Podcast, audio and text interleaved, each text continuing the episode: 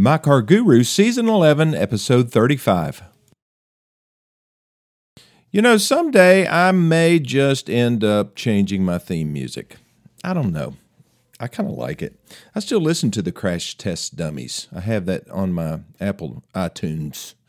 And have you ever listened to the Crash Test Dummies? The guy has a very, very strange voice. My son got the Crash Test Dummies CD for Christmas one year when he was in probably 7th, 8th grade. And they were just so unusual, so different. The guy who is the lead singer has such a low, strange voice. When you first hear it, you're going to say, "Lenny, are you kidding?" But it really is kind of entertaining, especially if you listen to the words. So, I don't know. I'll make a decision on that. But that's where the theme song comes from. So I just thought you might want to know that. Okay, today we're going to be observing some myths, that's M-Y-T-H-S, myths, and some tips. And some of the tips are myths, and I think it's worth going through when it comes to automotive maintenance. So let's talk about some of the things. This actually came from a Reader's Digest article that I read a couple years ago, and I maintained it.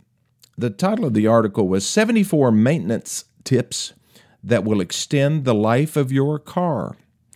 Now, if you trade every 2 or 3 years while the vehicle is under warranty, it still matters, but it doesn't matter as much if you maintain your car. If you're one of those long-term car holders and you are the adversary of car dealers, well, not necessarily the adversary. It's just that you're not good for car dealers because you don't buy cars often enough. But, you know, if you want a car to last a long time, there are some very important, easy things that you can do. So let's start at the list. The first one is to be patient during the break-in period. I totally agree with this. I just recently bought another C8 Corvette for resale. This is the new 2023 Corvette. And it actually has a limiter on the engine that limits the RPMs to 4,500 RPMs during the first 500 miles. And when it hits 500 miles, it automatically opens it up, the rest of the engine acceleration and performance. So it keeps you under control. You can't really rev it that far because I think the red line is like 6,500 or 7,000. So it keeps you reasonable during the break-in period. Why is that important? Because all of those moving parts need to get to know each other, and they will develop wear patterns real early in the life cycle that will haunt you later on. So you want those wear patterns to be good. You want the lubrication to be able to settle in, all the parts to, you know, get rid of the little pieces of metal shavings and stuff that actually are a part of the manufacturing process. They're not supposed to be in there, but sometimes they're there. And they will end up in the oil pan, and you want to change your oil pretty early on. And in the Corvette, they recommend that you change oil the first time at about 1,500 miles, and that's just to make sure that you get the break-in oil out. Do most cars come with break-in oil? No, they don't. They come with the oil that they recommend. But the break-in period is important. You know, typically you don't want to go over 65 miles an hour. You don't want, you know, especially during the first 500 miles or so, and you just avoid hard acceleration because it puts too much stress on the engine. Avoid heavy loads. Don't tow a trailer in the first 500 miles. Don't even let the car idle for really long periods. It's especially important during the break-in, and you really shouldn't do it ever. The oil pressure generated by doing so may not be sending oil to every part of your engine, so it's not good for it to be running like that. Okay, the second recommendation is drive with care every day. Well, what does that mean? Well, according to them, do not race your car's engine during startup. Totally agree with that. Accelerate slowly when you begin your drive. You know, let your car warm up. Totally agree with that. What else here? Avoid driving at high speeds, accelerating quickly, especially when it's very hot or very cold outside. Extend the life of your tires with careful driving. You know, there's a lot of things, a lot of benefits. I know I was driving that electric vehicle this past weekend, and I know that if I didn't drive as fast as I normally do, true confessions, then the battery would last longer, could go further. Because, you know, when you're going fast, you got more wind resistance, right? And you're consuming more fuel to keep it going at that speed. So All these people that are blowing by me at 85 miles an hour, and I'm trying to do the speed limit. I hope they're listening because it was hard to take. Here's an interesting one. Do you buy your gas at the same place all the time? Do you, care what kind of fuel goes into your car? I know some people that they're really loyal to Exxon or to BP or to Shell or whatever. I don't know that makes that much difference. I think all the gasoline's pretty much the same. There's a couple things that you shouldn't do. You shouldn't ever fill up your car if you see the tanker sitting there loading fuel. Because what it does is it stirs up sediments in the bottom of the storage tanks, if there are any. For their brand new tanks, you're not going to have much. But over time, they do build up sediment, and that's what ends up getting into your fuel system and clogging up your fuel filter. Could also stir up some moisture in those tanks. I've seen people, all of a sudden they fill up after the tanker's been there and they get some water in their gas, and that's definitely not going to help your car run. Matter of fact, it'll stop it dead in its tracks, and if it's a diesel engine, it could be even worse. So I agree with that. As far as the brand of gas, just make sure you use the octane that your car recommends. It does not do any good to put premium in a car that is designed to run on regular unleaded. It's not better for your car. Matter of fact, your car is designed for a certain type of fuel. If it's a high compression engine, then it's supposed to have a high octane. But if it's not, then it can run on low octane, and you can actually damage the engine if you put low octane gas in a high compression engine. Like if you're driving a Lexus and it says you need to use premium fuel only, you better listen. I've had some people ask me if they should just use straight gas, like they sell at Marathon or someplace like that. I think it's 90 octane. If you're going to let your car sit for long periods of time, yeah, because ethanol just it evaporates and it leaves residue inside your fuel system. So, and especially in your lawnmowers and your chainsaws and blowers and stuff like that, don't ever use gas blended with ethanol. Just use straight gas. Okay, what else? Oh, yeah, lighten up your keychain. I've heard this before. So one of the reasons that some key cylinders fail, ignition key cylinders, and they're not cheap, is because people have too many keys on their keychain. Just think, that key, when you're driving, it's constantly, that whole keychain assembly that you've assembled is just swinging back and forth and swinging. And over time, that stresses the metal inside the cylinder. And you can stick your key in there one day and it doesn't work. Now, most of the cars that I drive have push button. They don't even have, you don't even insert a key. When I have to do that now, I'm thinking, what kind of primitive vehicle is this? No, I'm not that spoiled. Most of the old cars that I have, or all of them, use a key. But I tell you, it is convenient, though, to be able to keep the key in your pocket and just push a button and start the car. I love with my F-150 how when I approach it, it sees me coming. It gets a radio signal from my key fob, and it says, oh, Lenny's here. I'm going to lower my running boards and turn on the lights and unlock the doors for him. I just like that. And then when I leave, I don't have to worry about locking my doors. It automatically locks when I get about 10 feet away. So that's kind of cool. Okay, I'm going to take my first break, and I'll be back in just a minute. Okay, what else can we do to preserve our vehicles? There's money in this. I've talked about how much money you can actually make by maintaining your car, or less money that you'll lose at trade time. Because when you pull into a dealership and they appraise your car, and they're adding up what it's going to cost to get your car ready to sell. So if it has a number of issues, then that's going to cost you money. And so many of these things can be taken care of by you. It's just like this one. Let's see. Oh, cleaning the inside of your car. We get into a lot of nasty cars, and it's some of them we don't even want to get into. And I'm sure that's none of you that are listening, but there are some people that I just can't believe what they put up with, or what they allow their rear ends to experience when they sit in those seats. It's just horrible. I mean, it's okay. I won't go into that anymore, but let's just say that a lot of people abuse their vehicles' interiors. So clean the inside. Once a year, shampoo your seats, maybe get your carpet shampooed if it gets dirty. Please buy some WeatherTech floor mats and protect the floor of your car. Just preserve the carpet. It keeps you from, if you spill something in the floorboard, then it's not going to get to your carpet, because the WeatherTech mats or mats like that will, you know, they're kind of built up on the sides so that it keeps the liquid from running off into your carpet. And if you get a big water leak or something like that happens, you know, I don't know what could cause it, like a sunroof is leaking and your carpet gets soaking wet. Folks, if you just vacuum it out or use like a towel or a bunch of towels to clean it up, it's not good enough. You need to take that to a shop and let them pull the carpet up. It's really not that hard to do, or maybe you can do it.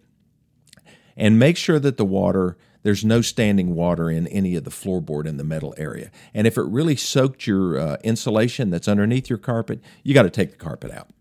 You got to take the insulation out, let it dry in the sun. Because if you don't, it's going to get that musty smell that's just awful. And, you know, the thing is, you get used to it, just like, you know, somebody that lives in a house with dogs, you know, and the dogs are inside, they get used to, you know, if the dogs have peed and stuff like that, they get used to the smell. They don't smell it. But somebody else walks into the house, they, oh, pee, dogs, cat, whatever. So, you know, these are certain things that you need to do in order to preserve the value of your vehicle. You know, also, sometimes when you're cleaning your car, people just don't go far enough. It's not just the floorboard and the seats, but it's the dash as well. The dashboard takes a lot of abuse. You know, your dirty hands, you're sneezing on your steering wheel. You know, you get all that stuff. You got to be careful what you wipe the instrument cluster with, especially any type of plexiglass or any type of see-through material on your dash, on your infotainment system. You got to be careful what you wipe that off with. Check your owner's manual on that. But keep that area clean, and all the little cracks and stuff on your console, get a toothbrush or some type of a stiff bristle brush and clean out all those little grooves and stuff, and just have a vacuum cleaner or rag with you. You know, you just dig out the stuff up, but in the seams, the different cracks, and then suck it up with a vacuum cleaner, and it just makes it look so much nicer. And then your leather. You know, keep your leather from drying out. Leather car seats are very durable. They don't require a lot of maintenance, but after a few years, the seats become soiled. They become, you know, they start getting cracks, especially where you're getting in and out of them. So use a good leather cleaner to remove the dirt and the stains, and then apply a leather protectant. You can buy those at just about any parts store. I like Meguiar's the best, but there are many others. But they help the leather resist stains, and they make it easier to clean in the future. So it also makes it look better when you go to trade it. So that's very important. Okay, and if you're having to leave your car outside, you're just going to have to wash it and make sure that it has a good coat of wax or some type of ceramic coating on it. It will preserve your paint. And if it's always parked outside, then you know you need to wax your car or put some type of protective film on it about every 6 months or at the least every year, or put a car cover on it. I mean, that's one way to do it, but it's best to park them inside so that they don't get stains and droppings, and get them off quickly. I tell you what, I had one of my previous truck, it was parked under one of my Bradford pear trees, and we had one of those frosts, and all of the flowers on the tree kind of turned brown and fell off. Well, a bunch of them fell on my truck, and I left it on it too long. We ended up having to buff that truck. We got all of those sticky flowers off of it, and then we had to buff it because it actually did something to the clear coat. And so if you get any type of sap or any type of flowering substance like that, or bird droppings or whatever, get them off as quickly as possible. I was driving down the road one time. I was in a relatively new Chevrolet Tahoe when I was a Chevrolet dealer, and I accidentally hit my passenger side. It was a narrow road, and I hit my passenger side mirror on a mailbox. And it didn't hurt the mailbox, but boy, it destroyed my mirror. Well, it's a mirror that had defrosting capabilities. And there's a fluid that came out of those mirrors, and it got on the side of my vehicle. Well, I left that on there I guess it was on there overnight. I went down to have it cleaned off. It had destroyed the paint on that door, and we ended up having to paint that door. It would not come off. I mean, the paint started peeling on it. So make sure if you get anything like that, any type of chemical, you need to get it off. And speaking of paint protection, you know this... PPF, it's paint protection film. I used to think that was silly, but I don't anymore. If you buy a really nice car and it has like a lot of the front end surfaces and the mirrors and the fenders and stuff are exposed. You don't have a lot. Most cars don't have a lot of chrome on the front of them. And some vehicles have really big grills, but I would seriously consider putting paint protectant film on the front part of my car, on my front fenders, my hood, and the leading edge of the hood, and maybe even my mirrors as well. And also on my rocker panel where I get in and out of the car, because that's where you drag your feet and so forth. And if you do that, it'll preserve the paint forever, basically. And if that film deteriorates, which it can over about a 5 or 6 year period, then you just peel it off and put it on again. And then when it's time to trade cars, your car looks brand new. And I just think that's a pretty smart thing to do. I know some people that actually put paint protectant film on their entire car. Now, that's not cheap. You're probably looking at $3,000 to $5,000 to do that. If you just do the front half of your car, it's probably going to cost anywhere from $800 to $1,200. I know it sounds like a lot of money, but I tell you what, it will really protect your car. Okay, just a few words about tires. And this is one of those dead horses that I beat repeatedly. But just check your air pressure on your tires every month. You're going to lose 2 pounds a month. And, you know, if you take a tire that only has 32 pounds of pressure and it's 6 months, I mean, you've lost enough for the vehicle to be dangerous and to dramatically shorten the life of your tires. So just do it. Get you a tire gauge and get you a little compressor so that you can check that, because that's something that's important. And then always check your tires for uneven tire wear. That could indicate that you have a worn-out suspension component. It's probably just an alignment issue. And you can get your alignment checked. You just have to go to a dealership like mine that has one of those free alignment checks where we have a Hunter system. That's the name of the company. And you just drive into the dealership, and you're going to be hit with about 50 different laser beams. They don't hurt much. No, they don't hurt. They're aimed at your tires. And it tells us immediately whether you have a toe-in situation or toe-out, whether or not you have a camber or caster adjustment. I can't remember which one of those it is, but it doesn't measure everything on your alignment, but it does the two major ones that can cause your tires to wear prematurely. But the number one thing that causes them to wear prematurely is not enough air. So that's very important. You also want to check your tires for just safety and make sure that if you have any like bulges on the sidewall, unfortunately, you can't see the inside sidewall. You have to kind of turn the steering wheel and feel on the inside of the tire to see if you have any bulges. You probably don't have to worry about that if they're relatively new. And sometimes you can feel that.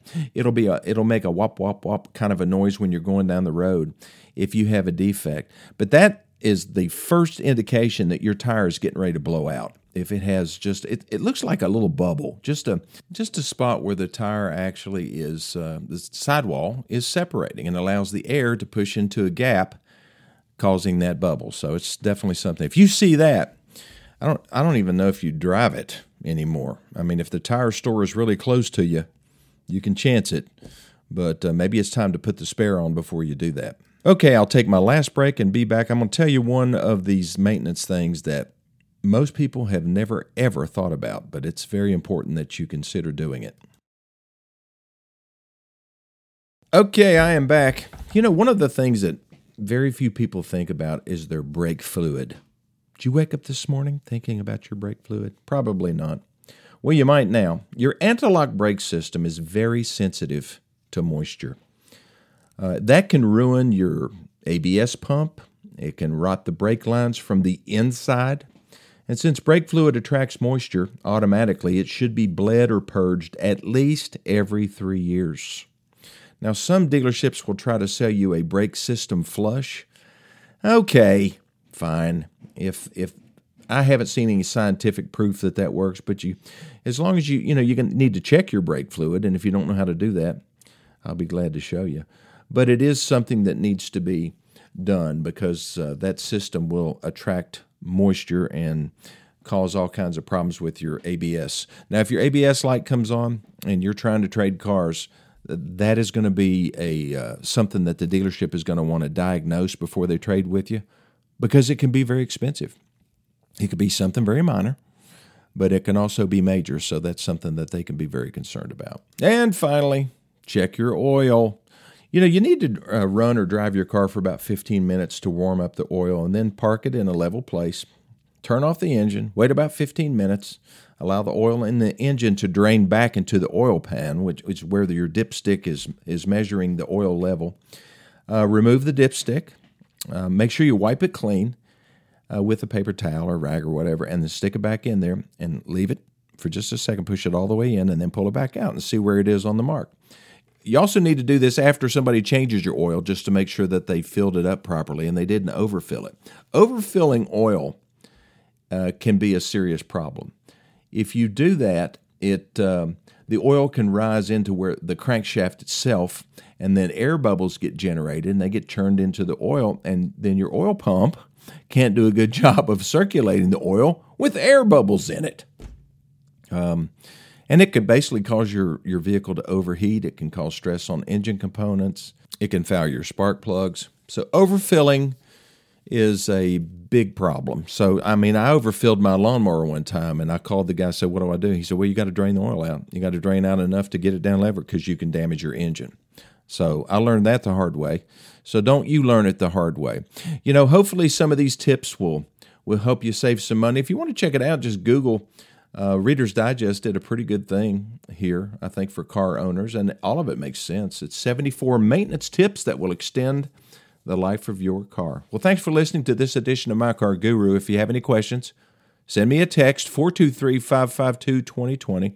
I had a guy send me one just yesterday about his son was thinking about buying a Mercedes-Benz in Knoxville, and he gave me the VIN number. I pulled a Carfax on it, and it turned out to be okay. But that's one of the things I can do. Instead of it costing him $44 to pull it, he got it done through me for free. So there you go. Well, thanks for listening, and I'll see you next time.